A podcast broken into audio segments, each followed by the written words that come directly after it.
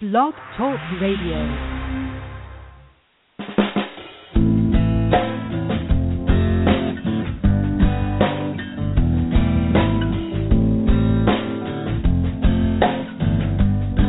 Have you ever wondered why it's happening again? Welcome to Mindshifters Radio with your co-host, the Forgiveness Doctor, Dr. Michael Ryce, and his wife Jeanie. Michael and Jeanie share with you the wisdom of the ancient Aramaic internal process of forgiveness.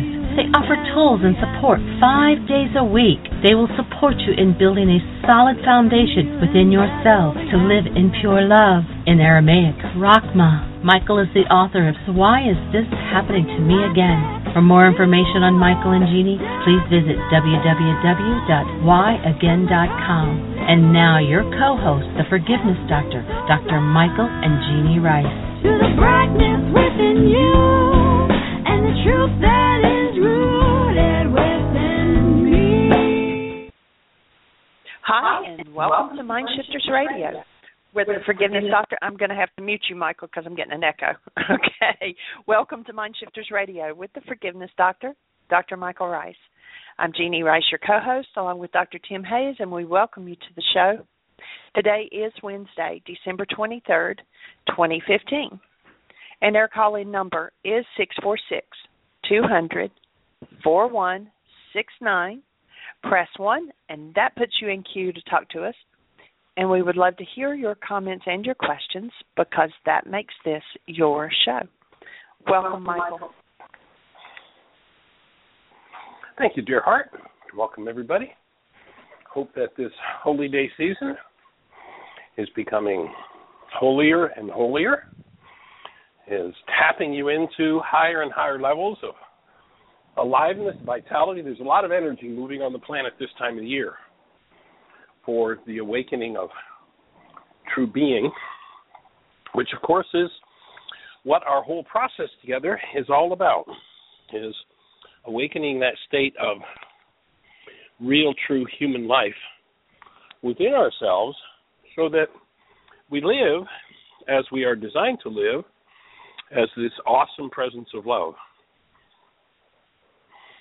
And today, you know, we're, we're looking at, uh, of course, with the holiday season coming up, that so many people uh, returning home. It, it's, it's sadly it's a time of year that peaks with suicides and and all kinds of challenges because people don't seem to have the tools to resolve the issues that live within them that are aroused by others that normally they perhaps stay away from. And so, if one engages in the use of the tool, in particular of forgiveness, old dynamics in the mind over time will be removed. You know, people oftentimes ask me the question if I believe in predestination. Are our lives all laid out for us and they're going to just unfold but because that's the way it is? And and I absolutely believe that our lives are all laid out and they're going to unfold and they're going to draw to us circumstances according to what we hold within us that will cause us to live in ways that are predetermined by the content of our minds. The average person, never awakening beyond that, never finding the actual faculty of choice, just live in that unfolding state. You know, how many how many times have we heard somebody say about uh, let's say a young man or a young woman perhaps separated from parents at birth or parents passed away at the birth of the child and 10, 20, 30, 40 years later they say, "My god, he's so much like his father. She's so much like her mother." What what's the deal? What's going on there? Well, literally stored within us as an energy system is every thought, every feeling, every reality, every of every generation of our bloodline. And that's the predestination. That is what simply unfolds because it's in us. That's what, because it's in us, draws to us certain experiences, draws us to certain people, pulls certain behaviors out of people. And the possibility is that we can awaken a faculty called choice.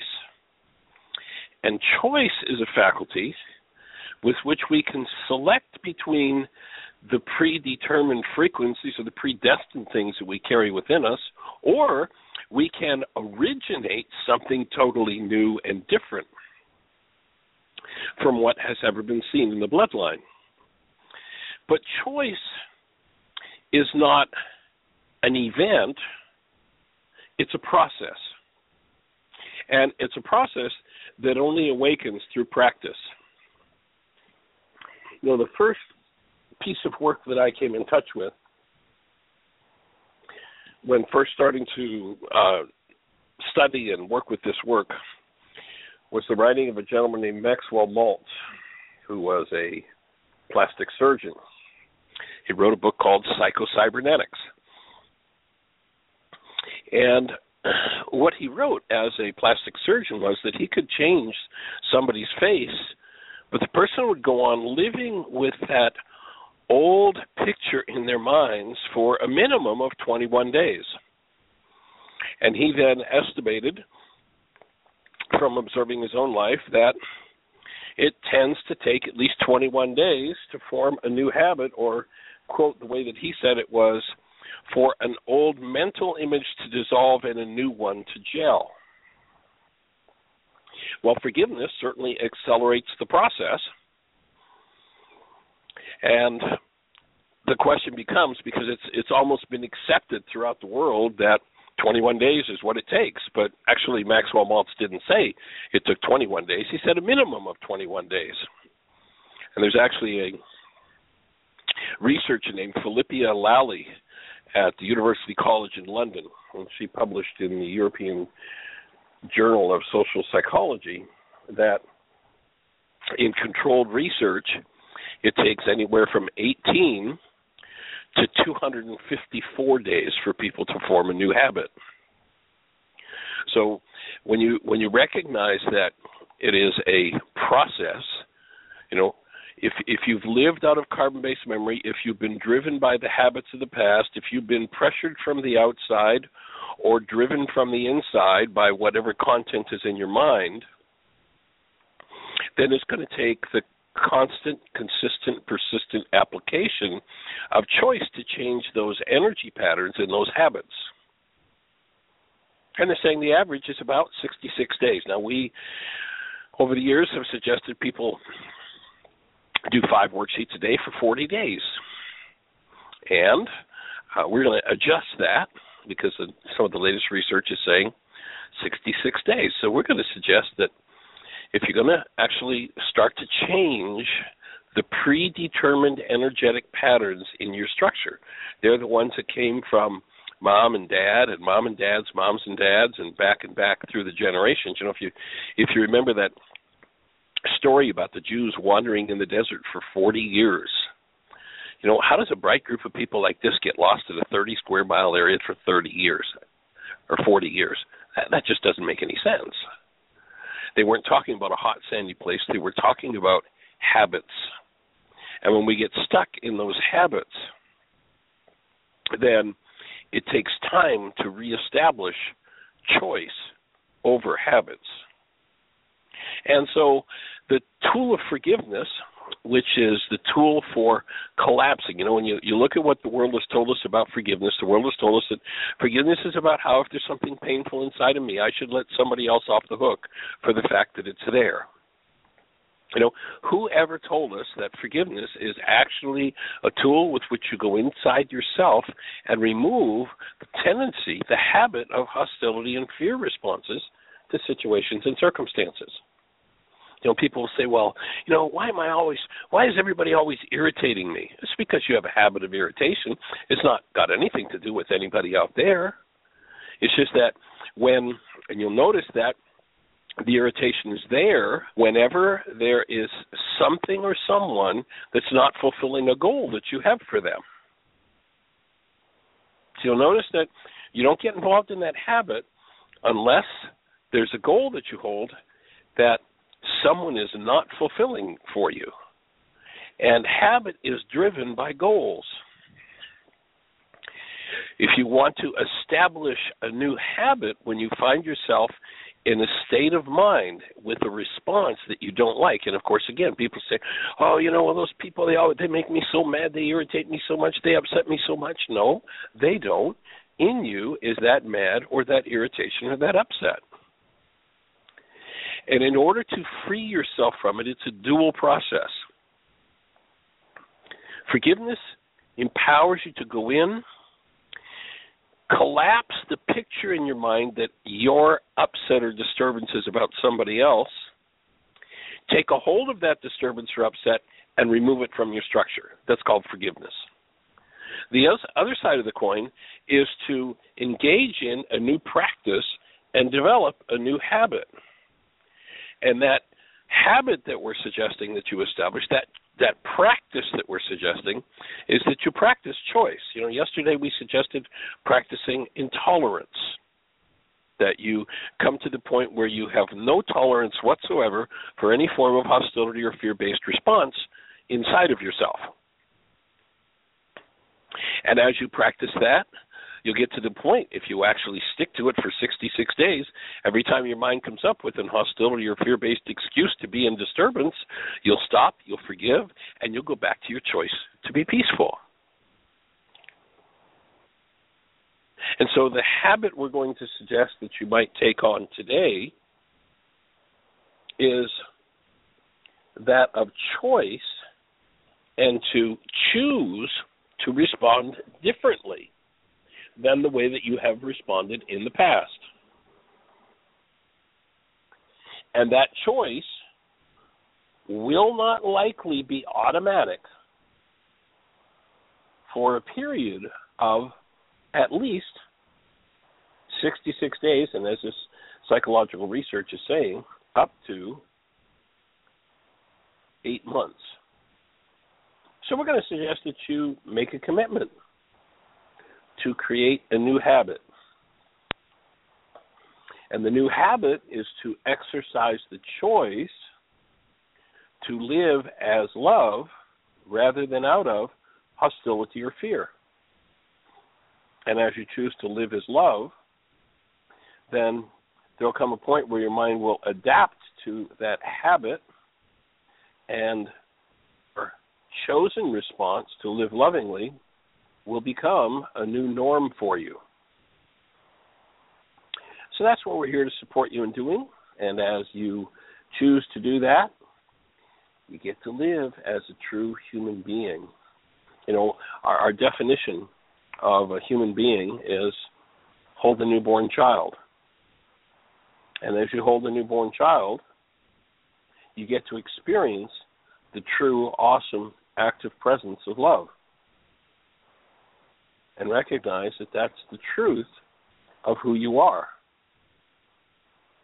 And as you choose to live as the truth of who you are, the mind takes time to adapt to that habit, to do something different than the responses of hostility or fear. And so we're here to support you in doing that and learning to remove through choice. Again, it takes time to exercise that to do something different. The choice will invite you to do, and you can go to our website and pick this up. If you haven't engaged in the forgiveness processes yet, you can go to www.whyagain.org. And in the middle of the page, you'll find a, a, red and white bullseye. You may have to scroll down a little bit. If you click on that, it will open a whole series of links that will walk you into the forgiveness process. But one of the other things that you'll find on the website is a thing called My Commitment. And My Commitment includes or involves a whole series of thoughts that empower choice and support you living as love. And so, what I'd like to do is share this commitment with you. And with this holy day season coming up in the new year, know that we are here holding the space for this commitment to become a norm for you. So, I promise to trust you enough to tell you the truth and be true to you. I commit to always be sweetness in your life, to nurture you daily and treat you lovingly, gently, and with respect in my thoughts, my words, and my actions, whether in your presence or not. In every interaction, I commit to affection for you, to look for and acknowledge the highest and best in you, and to surrender to love our true nature. My connection to my source, my relationship with you, and our serenity will always be more important than any issue. I open my being to embrace you in my love. I open my being to be embraced in your love. If anything unlike love comes up, I will hold us in my heart and listen as I learn to speak, experience, and be responsible for my own realities. I am here for you and with you. I promise to keep communication open and keep love conscious, active, and present as we heal, celebrate life, and grow together. Now, one of the things people say to me is, well, gee, how long would it take to do that? How often do you have to practice that? Well, my experience has been that sometimes I have to practice it 10 times a minute in order to keep bringing forward a choice to do differently than what I feel like doing. We have generations and generations and generations of feelings within us. And, you know, if you're heading off to the family gathering and there are feelings in you that you haven't resolved, they're going to come up. Those folks that you're going to be sharing this coming, uh, space coming up over the holidays with, if there are feelings that you've related to them, then those feelings are going to be resonated in you. The practice will be will you practice intolerance for any form of hostility or fear in your mind? And will you take this commitment and choose to do differently than what your mind tells you to do? You know, I'll often ask people, well, why did you do that? well, I don't know. Well, but think about it. Why did you do it? Well, I I felt like it. Ah. So if you do things that you feel like doing that lead to trauma and drama, pain and turmoil in your relationships in your life, does it make sense to do what you feel like doing? It makes no sense whatsoever. So stop. Don't ever do what you feel like doing ever again. Choose a way of functioning, and then when you feel like doing something different, that will be the opportunity to exercise choice and choose to do differently. It will open a whole new vista in your world. And it will lead to the peaceful resolution of all kinds of dynamics that otherwise would seem unresolvable. And so we're here to support you in resolving what seem like unresolvable family dynamics, to be able to go to a family gathering and bring to the party a state of aliveness, joy, and peace. Bring to the party your human life rather than old unresolved feelings that developed in childhood and through, you know, perhaps abusive situations, what have you, to bring the truth of who you are. And what happens when you do that is everybody at the party will begin to heal. It's pretty awesome. And so we're honored once again that you're here with us today. And uh, Jeanie, is Dr. Tim with us? He is. And before he comes on, I just wanted to let everybody know that commitment, the easiest way to find it is right on the home screen, just above the bullseye. You'll see a button that says Quick Print.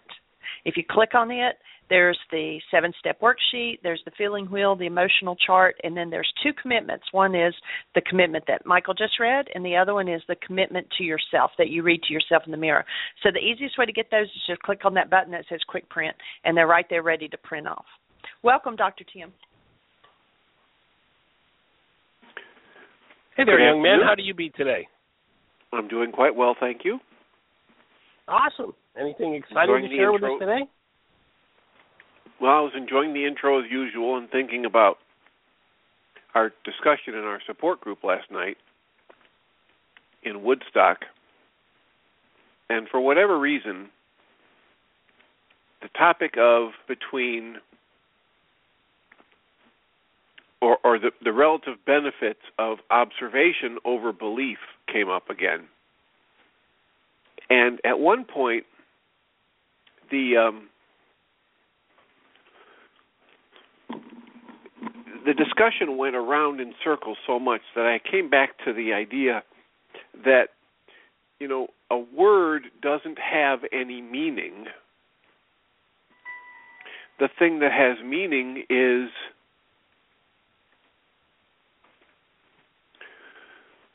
what what resonates in my brain and you would say in my brain cells from my past experience the vibrations that I hear the images that come up in my mind only have meaning based on what my individual brain is resonating. So we we kept coming back to this and different people kept saying but then isn't that a belief? And if you do that isn't that a belief? And I finally had to say, wait, we're we're saying this word as though it has, you know, a substance or a meaning. Like if I handed you an apple, in one hand you were holding an apple, and in another hand, I I, I put um, a, a a little frog. You'd clearly be able to see the difference. However, when I say the word belief, I have no idea what meaning that resonates in your mind, and you don't have any idea what it resonates in mine unless we get real clear about it. And if we start having an argument about what the real meaning of the word is, the probably the best thing to do is to just stop having a discussion about it. Just back away and breathe and just choose to either start again when we're calm or realize that we aren't going to convince each other of what the true or real definition of a word is because the word doesn't have that meaning. The word is just letters on a page or vibrations in someone's ear, and actual meaning comes from my past experience or what I choose to hold on to or what I choose to identify with in terms of a set of thoughts that someone might then choose to call belief. So it led to a very animated discussion. And finally, one of our group members, who's a teacher, said that she's had this in the past and she realized she had to just step back and quit trying to convince people that because she was the teacher and she had the right dictionary that she knew what the meaning of the word was and actually step into feeling what the person wanted to say or communicate and what their feeling state was and start to explore that rather than argue about the meaning of the word. So it was very, very powerful. To me, a powerful discussion, and I'm very glad we had it, and another wonderful night in the support group.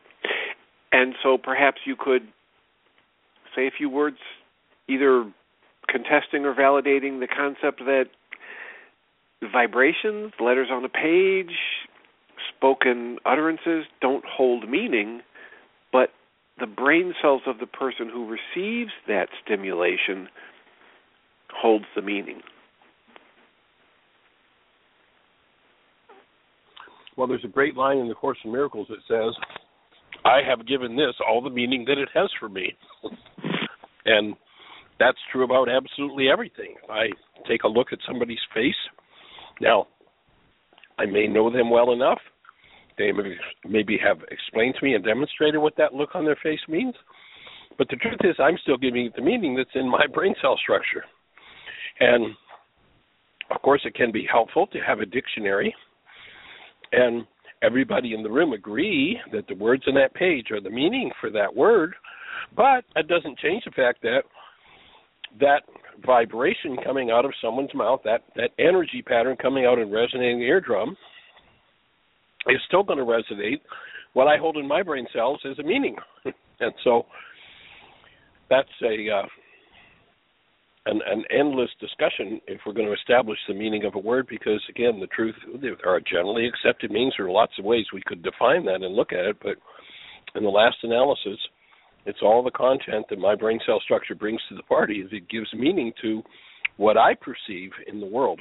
And the to me the really important part is that if my perception is constructed out of some form of hostility or fear then that becomes my opportunity to change that part of my mind and therefore to heal change the whole discussion the whole situation. So that would be my take on it. And uh, we've we've got you know if we if we've got a million people listening to a word everybody has different brain cells fired therefore has a different meaning. And that that creates so much turmoil and trauma in the world that is just amazing and when I activate choice and choose to bring my true being, love, to the party, I can bypass all of that and stand in this space of connectedness and love, which is where we really want to go and where we really want to live. Does that kind of fit with uh, with where you were going, Dr. Tim? Absolutely. And you know, the, one of the key things that you just said resonated for me was even if we get the dictionary out and everybody in the room agrees, okay, from now on when we talk about this word, this is what it will mean. Well, what's that definition made up of? Other words. Each of those words can have a meaning for everybody in the room that's slightly different or significantly different.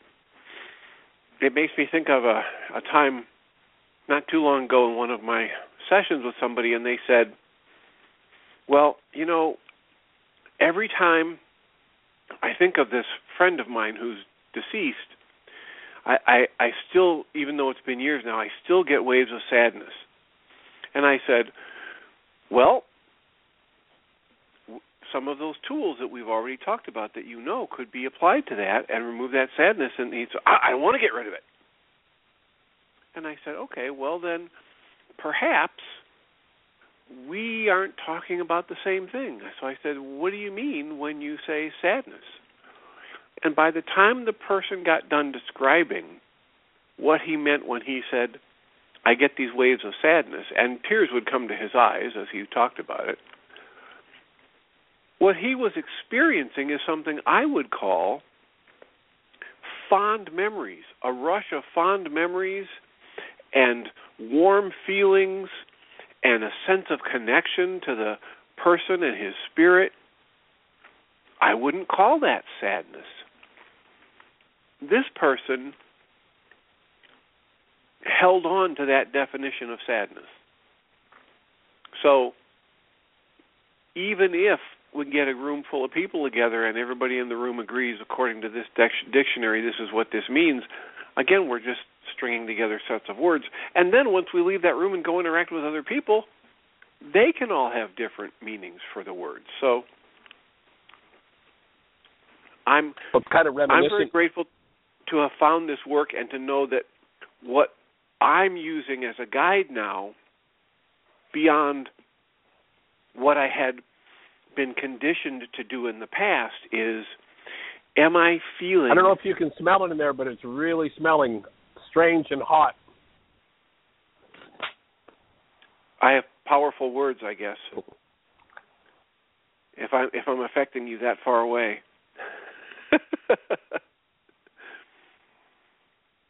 Are you there, Michael, or did you turn? They're your actually mute working on, on our air conditioner, and he did not realize that he didn't have his phone muted, and so he was telling the guy that I mean that we Yeah. not had air since we've been here. So anyway, apologies that. for that.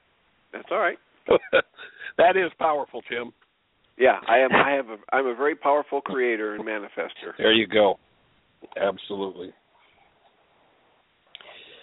And so, you know, you, it, it kind of, when you really look at this discussion, it's reminiscent of, you can go back into the ancient scriptures where they talk about this group of people that's trying to build a stairway to heaven, which, you know, it, it would be interesting to look into the Aramaic of that because I'm sure they're not looking at a physical stairway.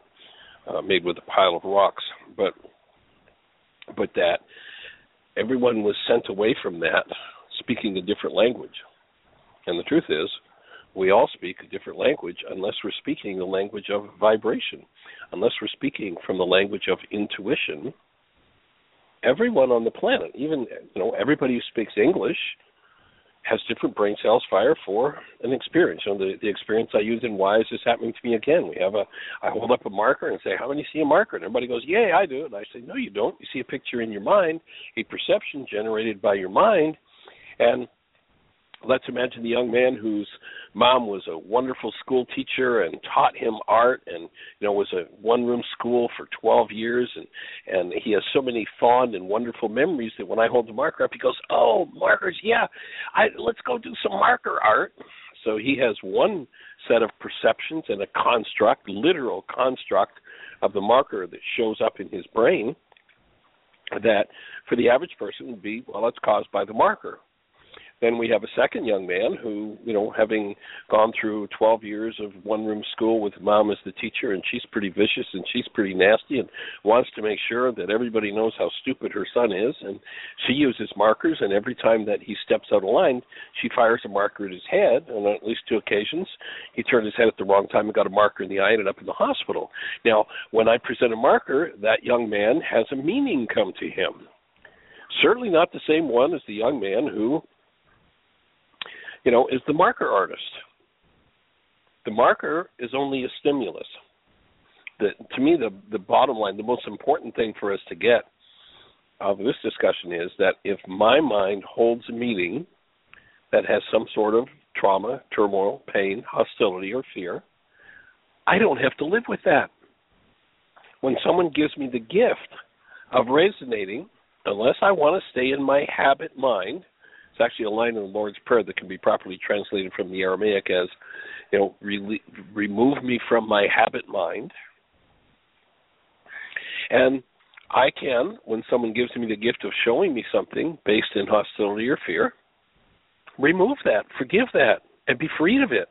Because something based in hostility or fear in my structure is a disease, literally leads to creating a structure of disease in the cells in which it's stored. And so when I choose to engage in forgiveness, when I choose to engage in responsibility, and of course, this also leads to the question many people ask as to, well, how do I tell if it's mine or not? You know, people go off to the family gathering and say, Dad makes me so mad. It's like, well, who's feeling the mad? Oh, I am. Here's the test that will tell you whether or not what you're feeling is yours or not. Are you feeling it? If you are, then you know it comes from inside of you. Dad can't do that to you. Dad can certainly show it to you. But if you choose to engage in intolerance, be intolerant of hostility in your mind, and choose to forgive every time it comes up, if you choose to engage in the practice of choice and choose something different, to turn to dad and purposely, consciously connect to love and extend that love to dad, then you're going to transform the experience of your relationship with dad. That to me is the real essence of it and the the sweetness and the beauty of the work of forgiveness when we choose to engage in it and and become conscious instead of just living out of those old dynamics. Pretty sweet, pretty powerful. So it sounds Agreed. like it was a great support group again last night. I'm quite blessed to have the potential to meet with those people every week. Yay. It's a lovely thing. Well, anything else to share before we check in and see if there are any hands up or anything happening in the chat room? I'm feeling good. Let's hear Awesome. from somebody else. Great. Well, Jeanie, uh, is there anything happening in the chat room? Do we have anybody with a hand up in the phone queue? No, it's real quiet on both fronts. Erica's the only one in the chat room with me, and so we wish her a Merry Christmas, Happy Holy Days. And there's several people on the switchboard today. Yesterday was kind of quiet. So if somebody presses one, you're first in line without waiting. And Erica, we say hello and send our love and blessings. And hope that your family gatherings over this holy day season are wondrous and awesome and if they give you any opportunities to learn forgiveness that you truly engage in the practice of choice and clear out that layer clear out that layer. And it's it's such an awesome gift to give the family. And you know sometimes those gifts come in the strangest ways. I was talking to someone recently and they have a a son. This woman has a son who also has a son. It's a small child and she has tried to get them to eat well and you know stay out of McDonald's and eat organic. And and there's just been such angry resistance to that. And uh, you know all the excuses the mind can make up. You know one of them that she shared with me this morning when we were processing around this is well my son just said we can't afford that organic food. And her response was, We can't afford not to give the child organic food. And all of a sudden, there's a huge opening in the conversation with her son. And the huge opening came about as a result of the son, who's about two, went to the dentist. They took him to the dentist. And his front teeth, front two front teeth, were so full of infection that they wanted to pull them, and they wanted to put a cap on a back tooth.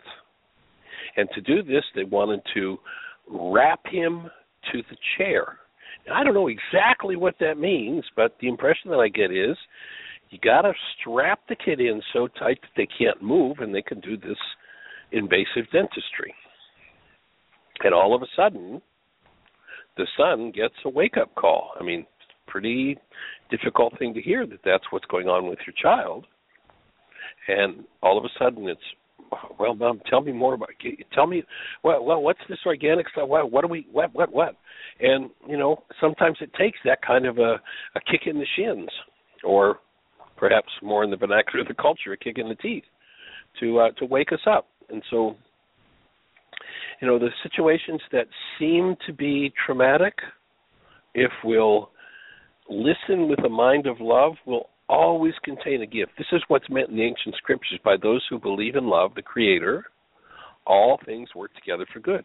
If you're listening through a mind of love, the most disastrous circumstance will always give you a gift. If you're listening to a mind through the mind of hostility and fear, it'll be tough to get a gift out of it. And so sometimes life is fraught with opportunities and I like to say that sometimes it would be nice if life were not so fraught, but it is. So and, and we need those opportunities because and take advantage of those opportunities.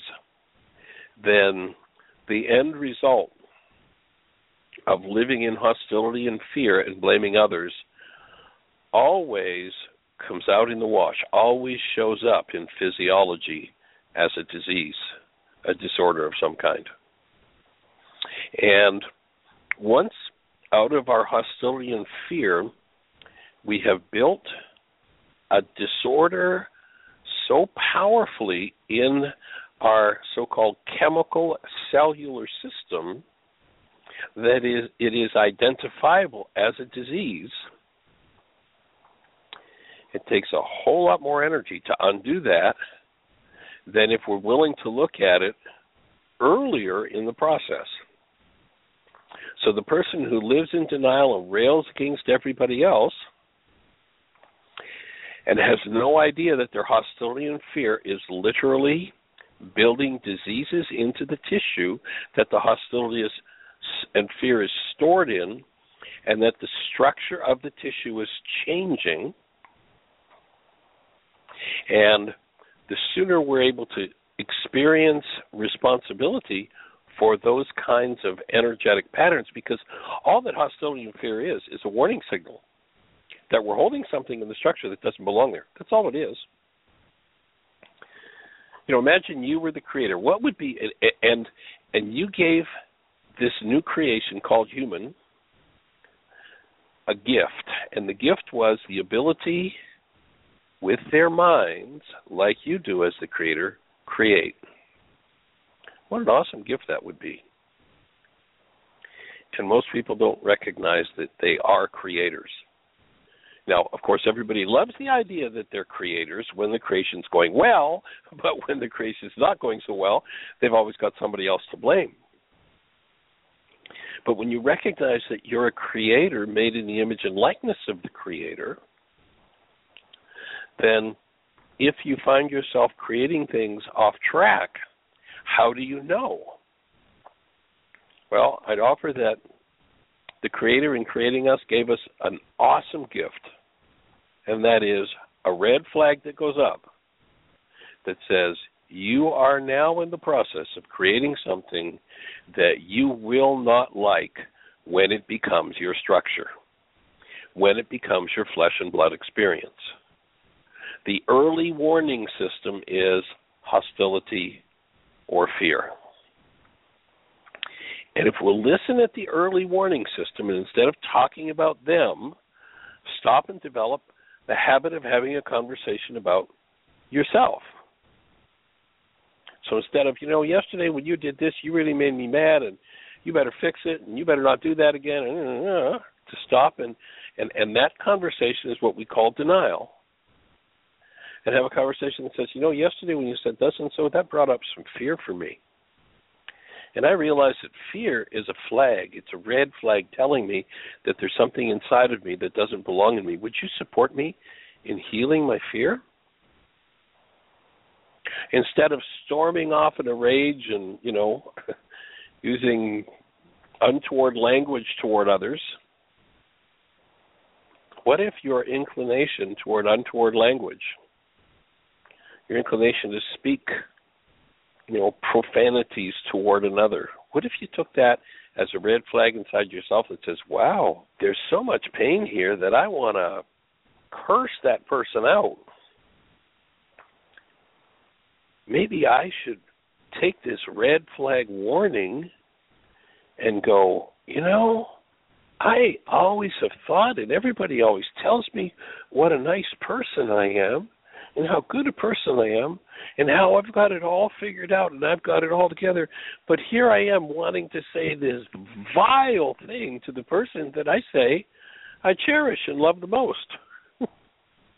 Gee, maybe that's a warning signal that I've got something going on inside of me that I better start to work on. Because if I don't, the tissue that that energy is stored in is in the process of dying. Death is made up of engaging in hostility and fear, hiding it away in ourselves, and you just watch how pain starts to show up in this part of the body, that part of the body, and that part of the body. And pain's just a warning signal you're engaging in an energy that doesn't belong in it. And so when you find yourself in the inclination, people say, "Well, why why do people irritate me so much?" Well, nobody's ever irritated you. If there's irritation in you, then everybody can irritate you, quote unquote.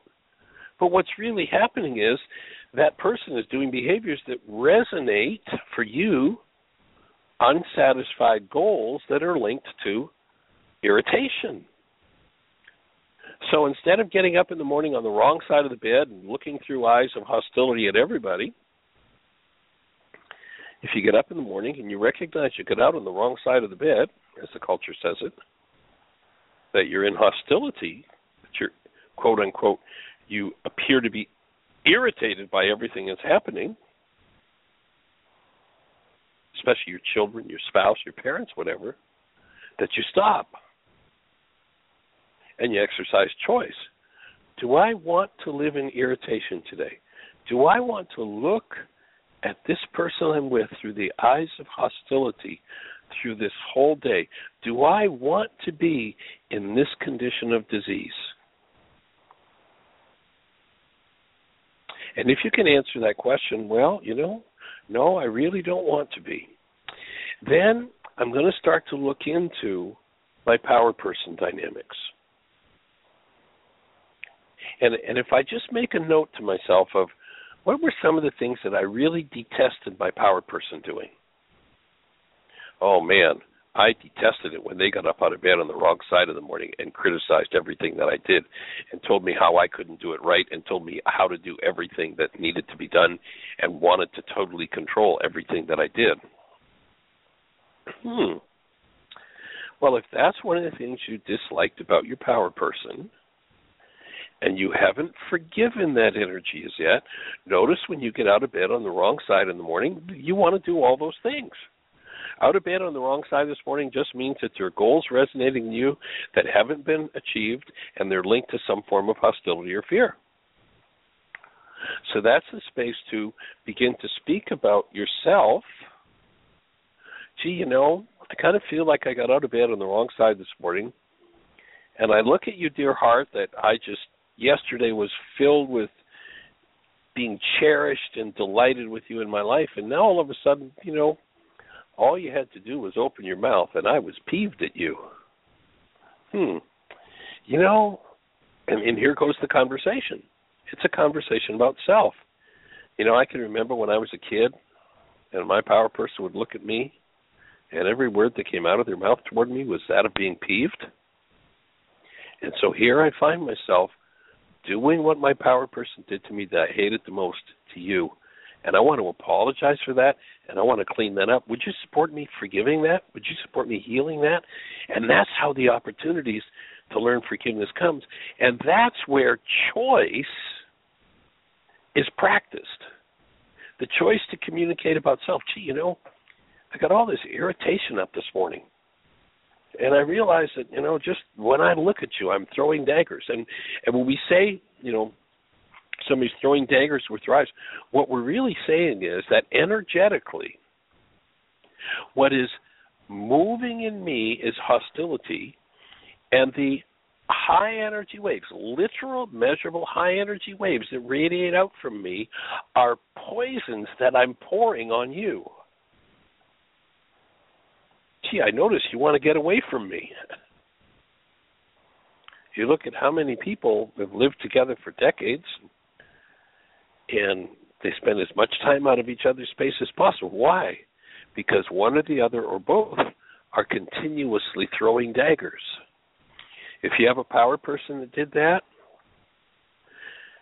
though you don't believe this about yourself, you got to start to look truly and honestly and talk about yourself when you're upset and say, "Hmm, if what my power person did was throw this kind of dagger every time the stress was up and the chips are down, then when the stress is up and the chips are down, if I have not literally gone in, spoken about myself, and forgiven all that in me, then when the stress is up and the chips are down, that's exactly what I'm going to do.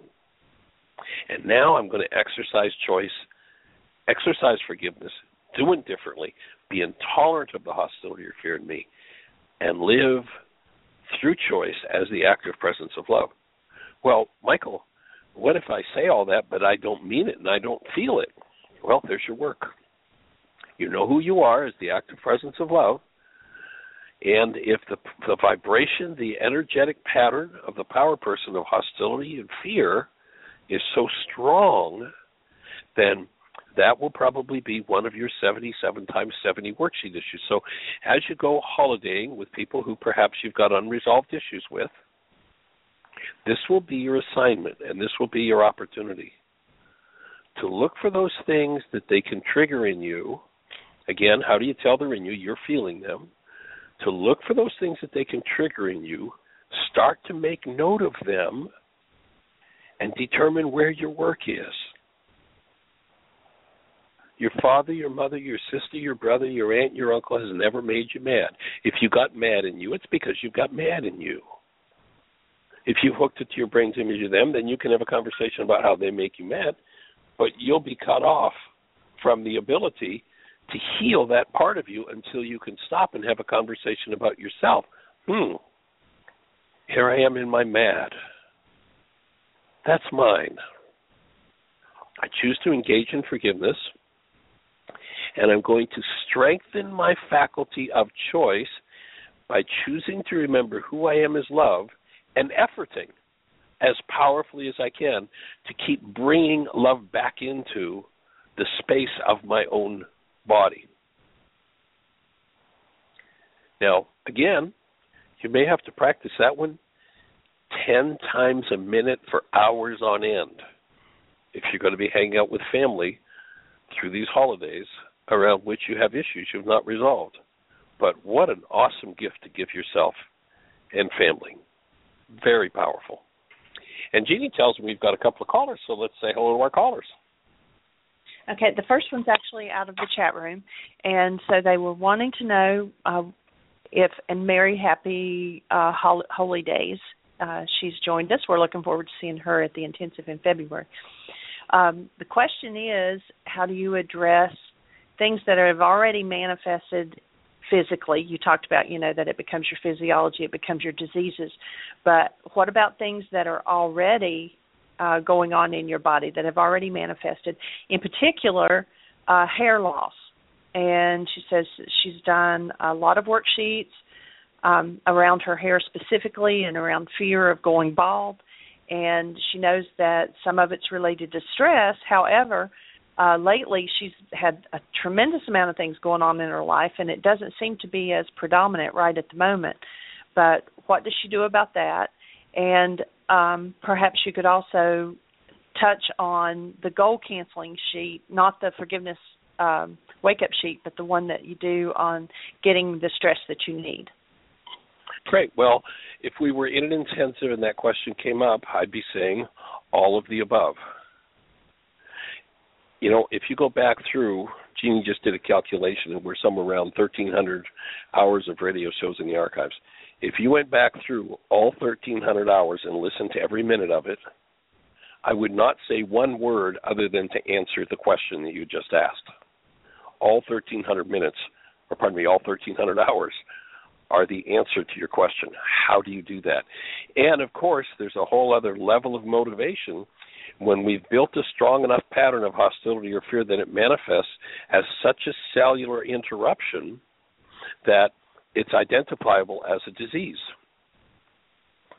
Uh, we talked the other day. Dr. Tim had introduced a uh, an interview that was on a an NPR site. It's uh, onbeing.org, o n b e i n g dot org, and uh, there's an MD and a psychiatrist along with a couple of other folks talking about healing, and they don't talk about medicine at all.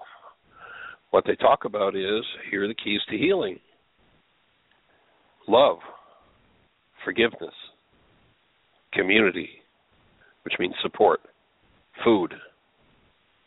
You've got to address all of those aspects. And of course, the core one being forgiveness.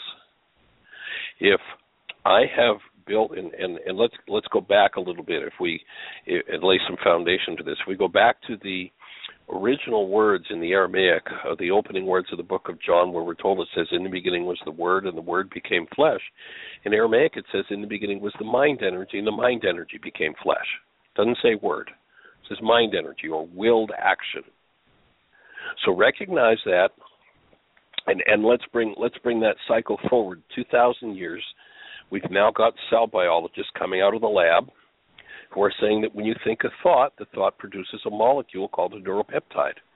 The neuropeptide circulates around in your structure till it finds a cell with a receptor site that matches.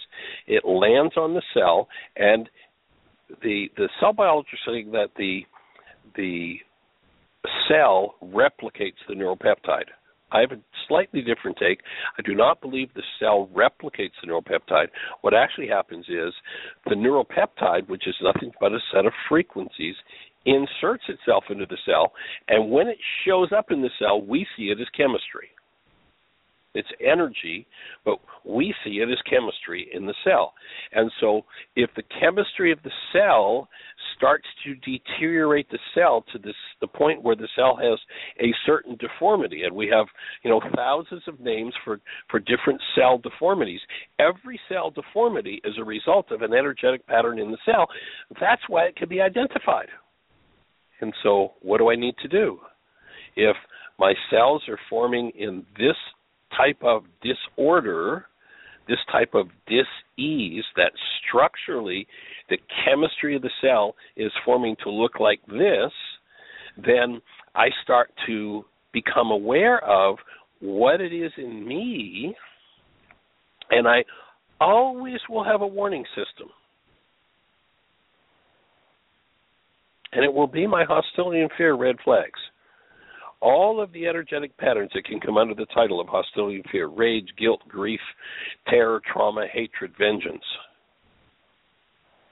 And each time those things come up, do I if, I'm so far down the road and and, and and what I mean by that is probably there are a dozen generations that have gone before me, hundreds of lives who've engaged in similar patterns. I inherited that pattern, so I started out with the cell that they sell this is they say this is a genetic disease there's nothing genetic about it, except it's just a frequency pattern passed from generation to generation, and it's so well established in the bloodline that you know babies come in with it. And then the babies live in the environment where the thinking is the same, the mind energy is the same, the beliefs tend to be the same, the behavior patterns tend to be the same. And so the child grows up doing what their power person did and wonders why it has the family disorder.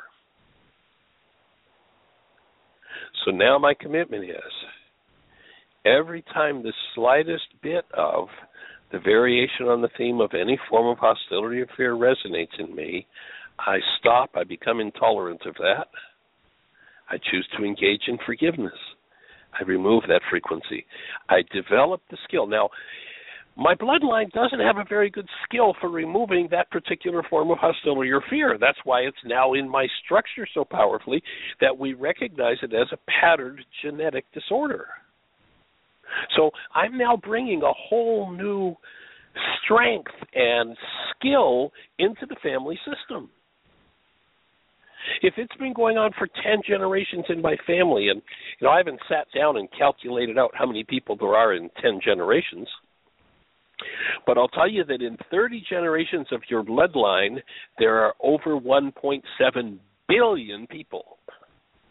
So it has been established by that so well that from conception through the time of building my body, those quote unquote chemicals are in the cells and create the disorder, I'm going to have to get pretty committed to start chipping away at them and removing them. What are the things that will support me in doing it? Choosing to engage in the active presence of love. Choosing to engage in the forgiveness process and nothing to do with the Greek idea of letting other people off the hook. Get to the website, pick up the worksheet. It's the, you go to the red bullseye, red white bullseye, and click on it. It'll take you through the whole process. The tools are there. I'm going to, you know, when that chemistry, when that mind energy starts to move in me and it hurts so much, the family system says, well, what we do is we just junk out on sugar, and then we don't have to feel it because we're anesthetized by sugar. Sugar and cocaine are similar in their activity. Actually, the uh, the young the woman I was speaking about today shared shared with me that um, when her son had to take his son to the dentist and was going through all this, that he admitted to her that he wanted to drink. He wanted to anesthetize himself. So you got to let go of the anesthetics. So your food, what you eat, what you put in your mouth becomes a real key in the process. Do you have community? Do you have a community of support? And that's what this radio show is all about. Do you have a community of support that will assist and support you in working through these issues when they come up? So all of these things become key in the process and are what the whole game is about. And it's a great question. If I haven't addressed it fully enough, let's start off with that question early in the show tomorrow. And by the way, we'll be going through Christmas Day and all. We're down to the last few seconds, so I'm going to have to close the show out. We appreciate you being here. Have wondrous, happy, holy days. New Year coming up. Create the best year yet of your eternal life. Lots of love and blessings. Take care. Bye bye. Thank you for listening to Mind Shifters Radio with the Forgiveness Doctor, Dr. Michael Ryce, and his wife Jeanie, who present the internal Aramaic process of forgiveness. Michael and Jeanie are here every Monday through Friday on Earth Angels Radio. For more on Michael and Jeanie, please visit www